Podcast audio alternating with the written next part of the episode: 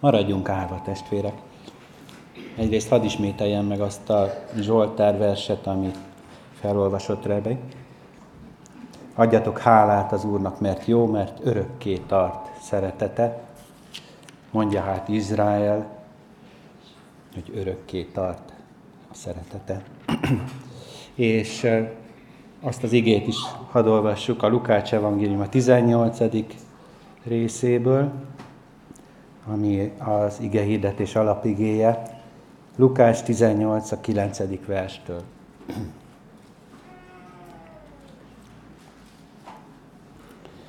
Némely elbizakodott embernek, aki igaznak tartotta magát, a többieket pedig lenézte, ezt a példázatot mondta. Két ember ment fel a templomba imádkozni. Az egyik farizeus, a másik vámszedő. A farizeus megállt és így imádkozott magában. Isten, hálát adok neked, hogy nem vagyok olyan, mint a többi ember. Rabló, gonosz, parázda vagy, mint ez a vámszedő is. Bőjtölök kétszer egy héten, tizedet adok mindenből, amit szerzek. A vámszedő pedig távol állva még szemét sem akart az égre emelni, hanem a mellét verve így szólt. Isten, légy irgalmas nekem, bűnösnek. Mondom nektek, ez megigazulva ment haza, nem úgy, mint amaz.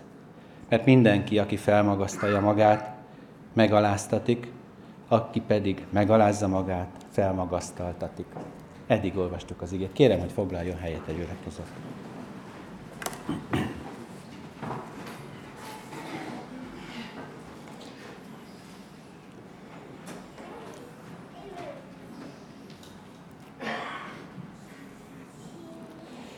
Kedves testvérek, amikor ezt a példázatot, Jézus tanítását olvassuk, akkor két embert állít elénk az Úr Jézus. És látunk közöttük egy csomó hasonlóságot, mind a ketten fölmennek a templomba, mind a ketten imádkoznak, mind a ketten teljesítik azt a feltételeket, ami elő volt írva, tisztasági, rituális feltételek, hogy hogyan jelenhet meg valaki a templomban. Minden bizonyal nem is üres kézzel mentek. Vittek ajándékot vagy áldozatot, valamilyen formában kifejezték uh, Isten iránt az ő hálájukat.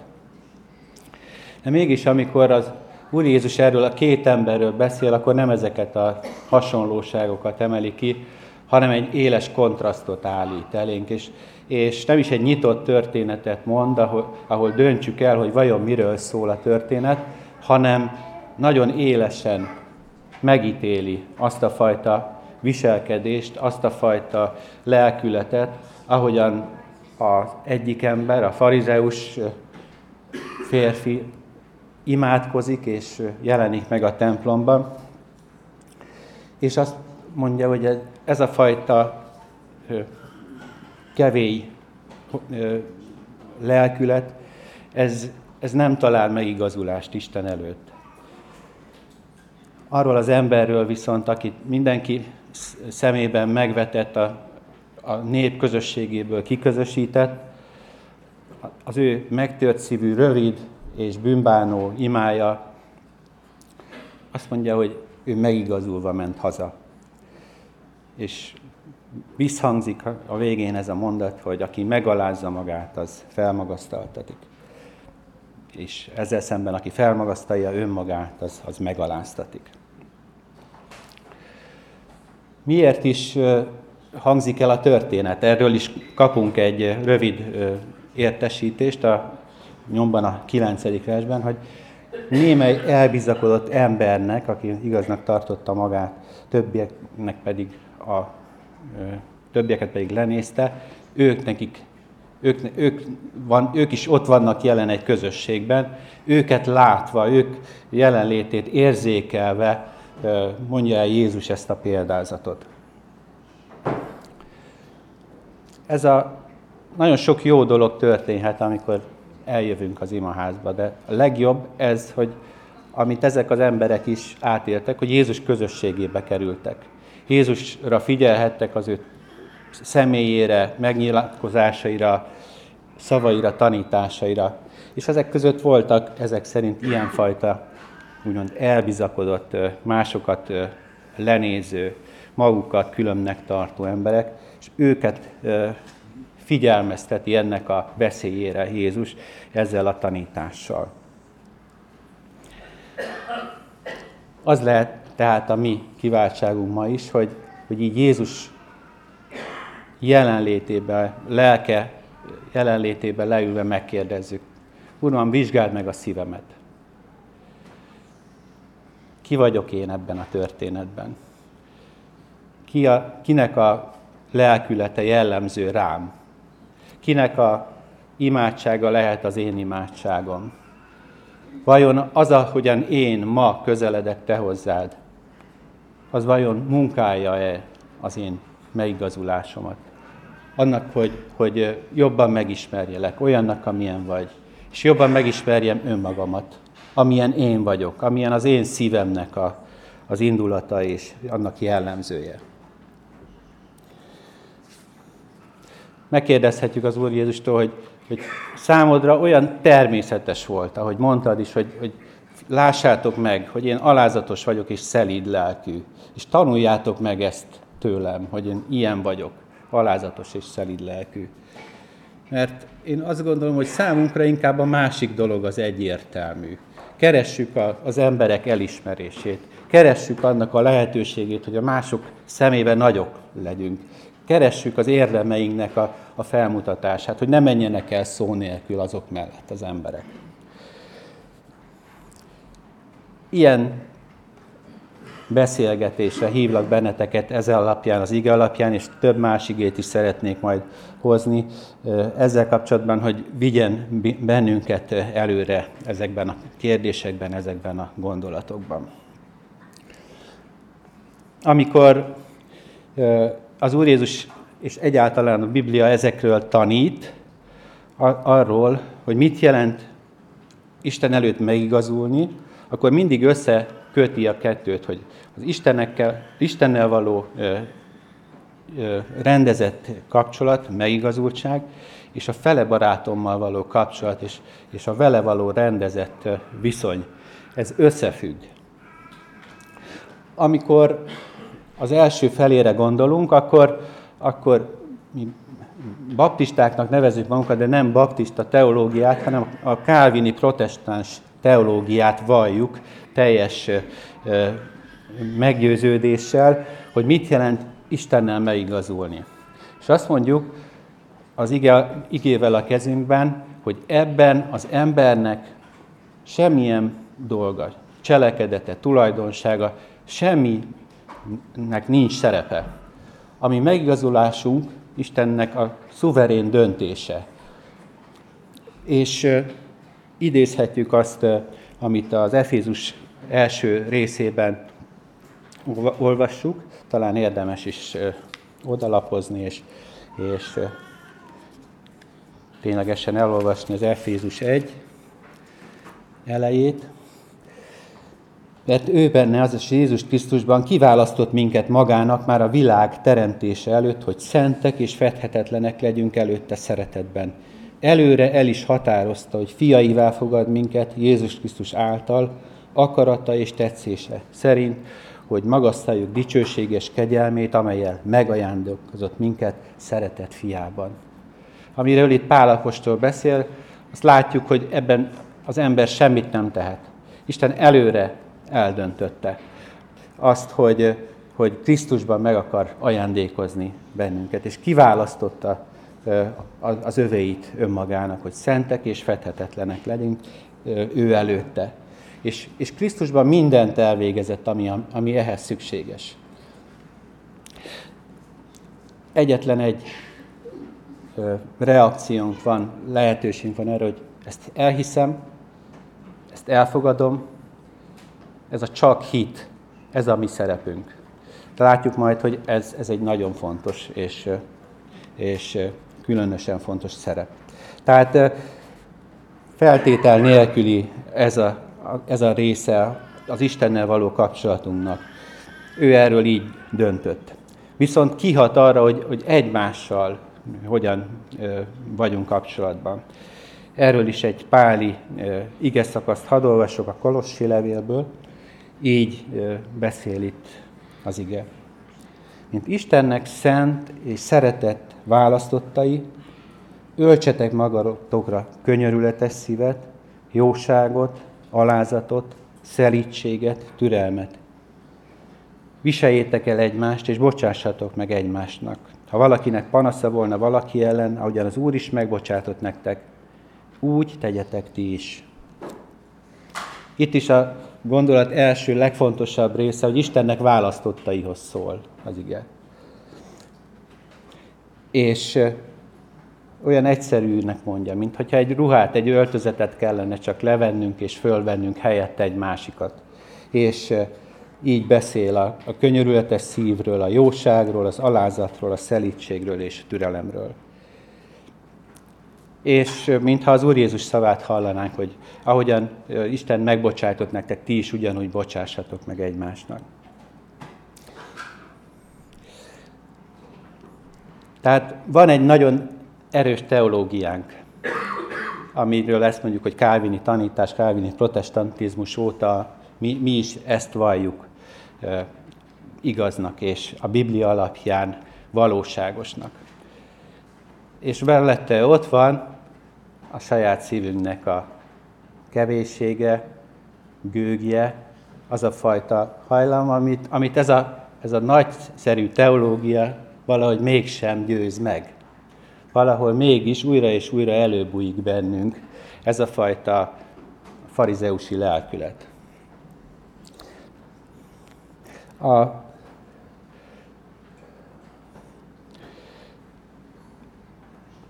amikor így Isten elé állunk ezzel a kérdéssel, akkor, akkor tőle kereshetünk és kérhetünk olyan módon, ahogy, ahogyan az a megtört szívű vámszedő tette bűnbocsánatot. És gyászolhatjuk meg a saját szívünknek ezt a állapotát, és kérhetjük azt, hogy, hogy ő törje bennünk össze ezt a fajta gőgöt és kevésséget. Miből is származik ez a gőg, ez a kevésség? Hogyha saját magunkban, vagy az emberiség történetében ennek a nyomát keresünk, két oldalról indulhatunk el. Egyik talán a bálványimádásnak a bűne, amit annyira hangsúlyosan az Ószövetségben újra és újra megítél a törvény, előírja, hogy csak az Urat, a te Istenet imád, ne legyen semmilyen más Istened, ne imádj semmilyen kéz, kéznek a csinálmányát, mert ezek nem valódi Istenek, ezek a semmik. Ne imádd a semmiket. És hogyha ilyen módon számba vesszük, hogy ma milyen kínálat van, akkor óriási a kínálat ma is a semmikből, a kezek, az emberi kéz csinálmányából, amit ilyen módon a csodálatunk tárgyává teszünk, amit felciszomázunk, amire áldozatot fordítunk, oda teszünk az életünk közepébe, és, és rengeteg időnket, energiánkat elviszi ennek a e, körbe csodálása, legyen ez a internetvilága, a mobiltelefon a zsebünkbe, és sorolhatnánk mi minden. És ennek a listának a végén ott van önmagunk, önmagunk imádata, önmagunk körül való forgolódás, önmagunknak a, a nagyjátétele mások szemében.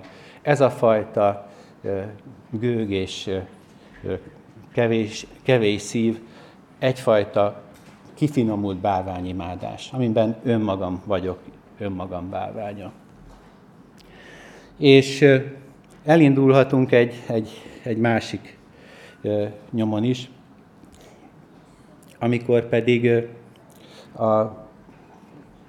a hit nyomán indulunk el.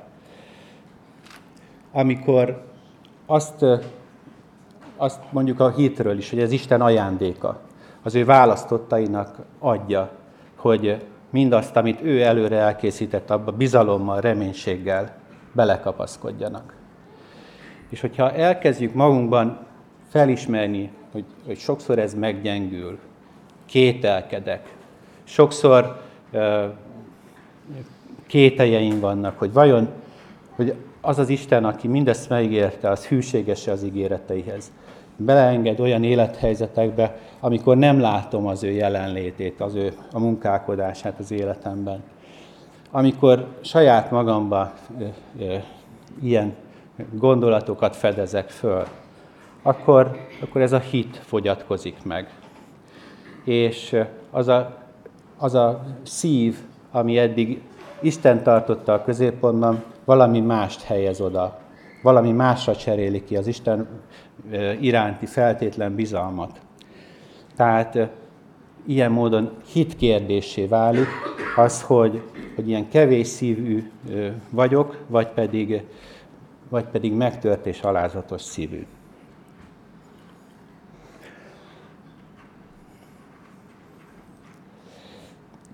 néhány ige szakaszt hadd hozzak a továbbiakban arra, hogy ami ugyanilyen módon, mint ahogy kontrasztosan beszél Jézus erről a két emberről, a farizeusról, az ő lelkületéről és a, a, a vámszedőről, az ő lelkületéről, az ő megtört szívűségéről és a másik ember kevésségéről, ugyanígy ezt a kevésséget valamivel kontrasztba állítja. Két ilyen ige szakaszt hadd hozzak a testvérek elé, ami ebben ilyen kontrasztos módon segít bennünket felismerni állapotunkat, és, és ebben döntéseket hozni. Az első, először olvasom magát az igét, kitesz téged különbé, mit van, amit nem kaptál, ha pedig nem kaptad, miért dicsekszel, mintha nem kaptad volna aki sokat forgatja a Bibliát, tudja, hogy honnan olvastam, a korintusi levélnek a, a első korintusi levél negyedik részében olvassuk ezt, és itt, egy, itt Pálapostól egy, egy egész gyülekezetnél látja ezt a lelkületet, ami egyébként a példázatban csak egyetlen egy embernek a lelkülete. Egy vetélkedő, egy, önmagát másiknál különnek tartó klikkeknek a, a, a halmaza, ez a gyülekezet, azt mondja az egyik, hogy én Pálé vagyok, én Apollósé, én Jézusé, és így azt mondja végül is más helyen róluk a, a Pálapostól, hogy, hogy károtokra jöttök így össze. Nem Istenhez közeledtek, nem lehet ilyen módon Istenhez közeledni. Tehát egy egész gyülekezetet fertőzött meg ilyen módon ez a fajta kevés szívűség, kevés lelkűség. De felismerjük ezt, ahogy beszél erről az ige, amikor azt mondja, hogy, hogy dicsekszel olyan dolgokkal, amit kaptál, és nem ismered föl, hogy, hogy ez gyakorlatilag mind-mind, amit van, az Isten ajándéka. Ez tehát a kontrasztja ennek a dicsekvésnek, hogy felismerem, hogy semmi nincsen önmagamtól. Felismerem azt, hogy semmivel nem vagyok külön, mint a másik ember. Hanem minden, ami az életemben van, az Isten ajándéka. Az ő kegyelmének, a, az ő gazdagságának a, a mérhetetlen megnyilvánulása.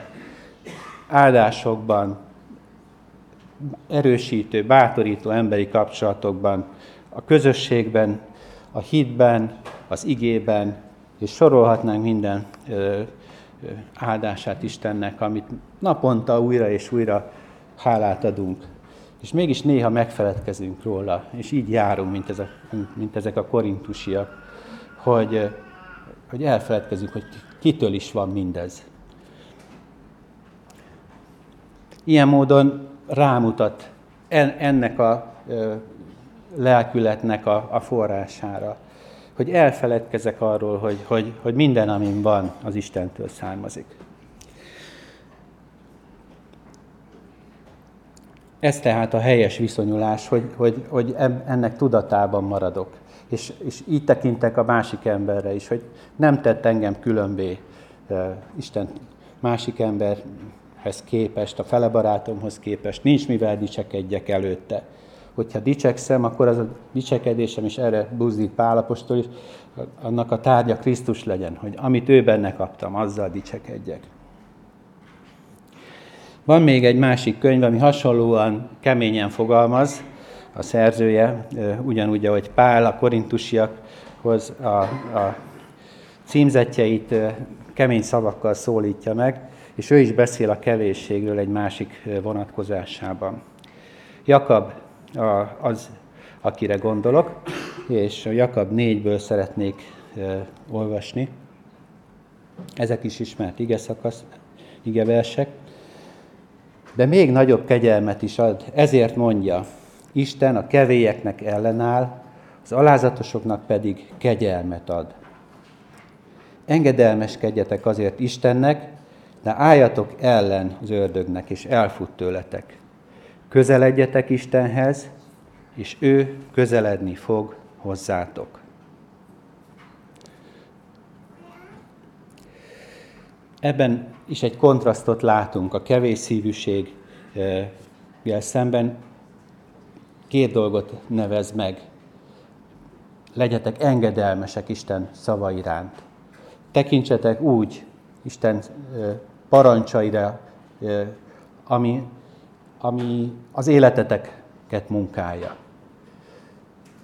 Amikor így tekintünk Istenre, akkor, akkor őt úgy tesszük nagyjá, hogy, hogy azt valljuk meg szavakkal, vagy, vagy csak viszonyulással, hogy ő neki van joga az életünknek bármilyen sors kérdésében a maga bölcsessége szerint dönteni, és abban a maga bölcsessége szerint jól rendelkezni. És van neki joga megmondani, hogy mi, a, mi az, ami számomra hasznos, és mi az, ami engem épít, és mi az, ami engem hozzá közelebb visz. A kevés szívű ember ezt, ezt a jogot vonja meg az Istentől, és, és bitorolja ezt saját maga számára. Majd én kitalálom, hogy mi az, ami ebben a helyzetben nekem hasznos. Majd én meghatározom, hogy mik azok a szabályok, amik, amik szerint éljek. Ez az ige is ilyen módon méri a mi szívünk állapotát, hogy valóban ilyen hittel fogadom el Istennek ezt a tulajdonságát, hogy ő, ő, ő tud és jól tud dönteni az én életem kérdéseiben, és joga van azt úgy intézni, ahogyan az neki tetszik. Legyen az számomra keserves, szenvedést okozó, talán veszteségeket okozó, vagy pedig legyen az annak sokféle hozadéka és, és áldása. Ezt az ő belátása és tetszése szerint végzi, és ad a, a számomra olyan vezérfonalat az igében, az eseményekben, a napi körülményeimben, a kapcsolataimban, amin keresztül ebben engem jó útra tud tartani és meg tud tartani. Két dolgot mondta át az ige, engedelmeskedjetek az Istennek, és közeledjetek az Istenhez, és ő is közeledni fog hozzátok. Ez olyan drága ígéret. Ez a két férfi látszólag megtette ezt. Közeledett az Istenhez. Felvette a, a templomba menős szép ruháját, felkészült minden szempontból arra, hogy, hogy felmegy a templomba. És mi is a magunk módján, a magunk napi rutinja és gyakorlata szerint ezt ma megtettük, és más, talán valaki évtizedek óta megteszi, és, és, és eljön így a közösségbe. Ilyen módon ezt kifejezve, hogy, hogy szeretnék közeledni az Istenhez. Tegyük ezt azzal a, azzal a móddal, amit az ige javasol. Azzal a móddal, hogy a saját szívünk kevésségét és gőgösségét meggyászoljuk, megítéljük önmagunkban, napi dolgainkban ezt felfedezzük, és, és ilyen megtört szívvel, ilyen alázatosan keressük Isten közelségét. A megtört szív az nem feltétlenül krokodilkönnyeket jelent. A megtört szív az azt jelenti, hogy tudom, hogy milyen a szívemnek a természete, hogy mire képes. Tudatában vagyok, mert már nagyon sokszor megcsalt ez a szív. És és szeretném ezt ebben a megtört állapotban tartani Isten előtt. Tetszett az a kép, ami imaórán is elhangzott, a hegymászó emberekről, akik a veszélyes szakaszon összekötik egymást, és tartják a kötélen keresztül a, a, a biztonságos előrehaladást, és egymást védik és segítik. Hát ilyen módon a saját kevés szívemhez nem érdemes kötődnem. Valami nagyon erős póráz, valami nagyon erős szorító eszköz kell, ami ezt a, ezt a szívet kordában tartja.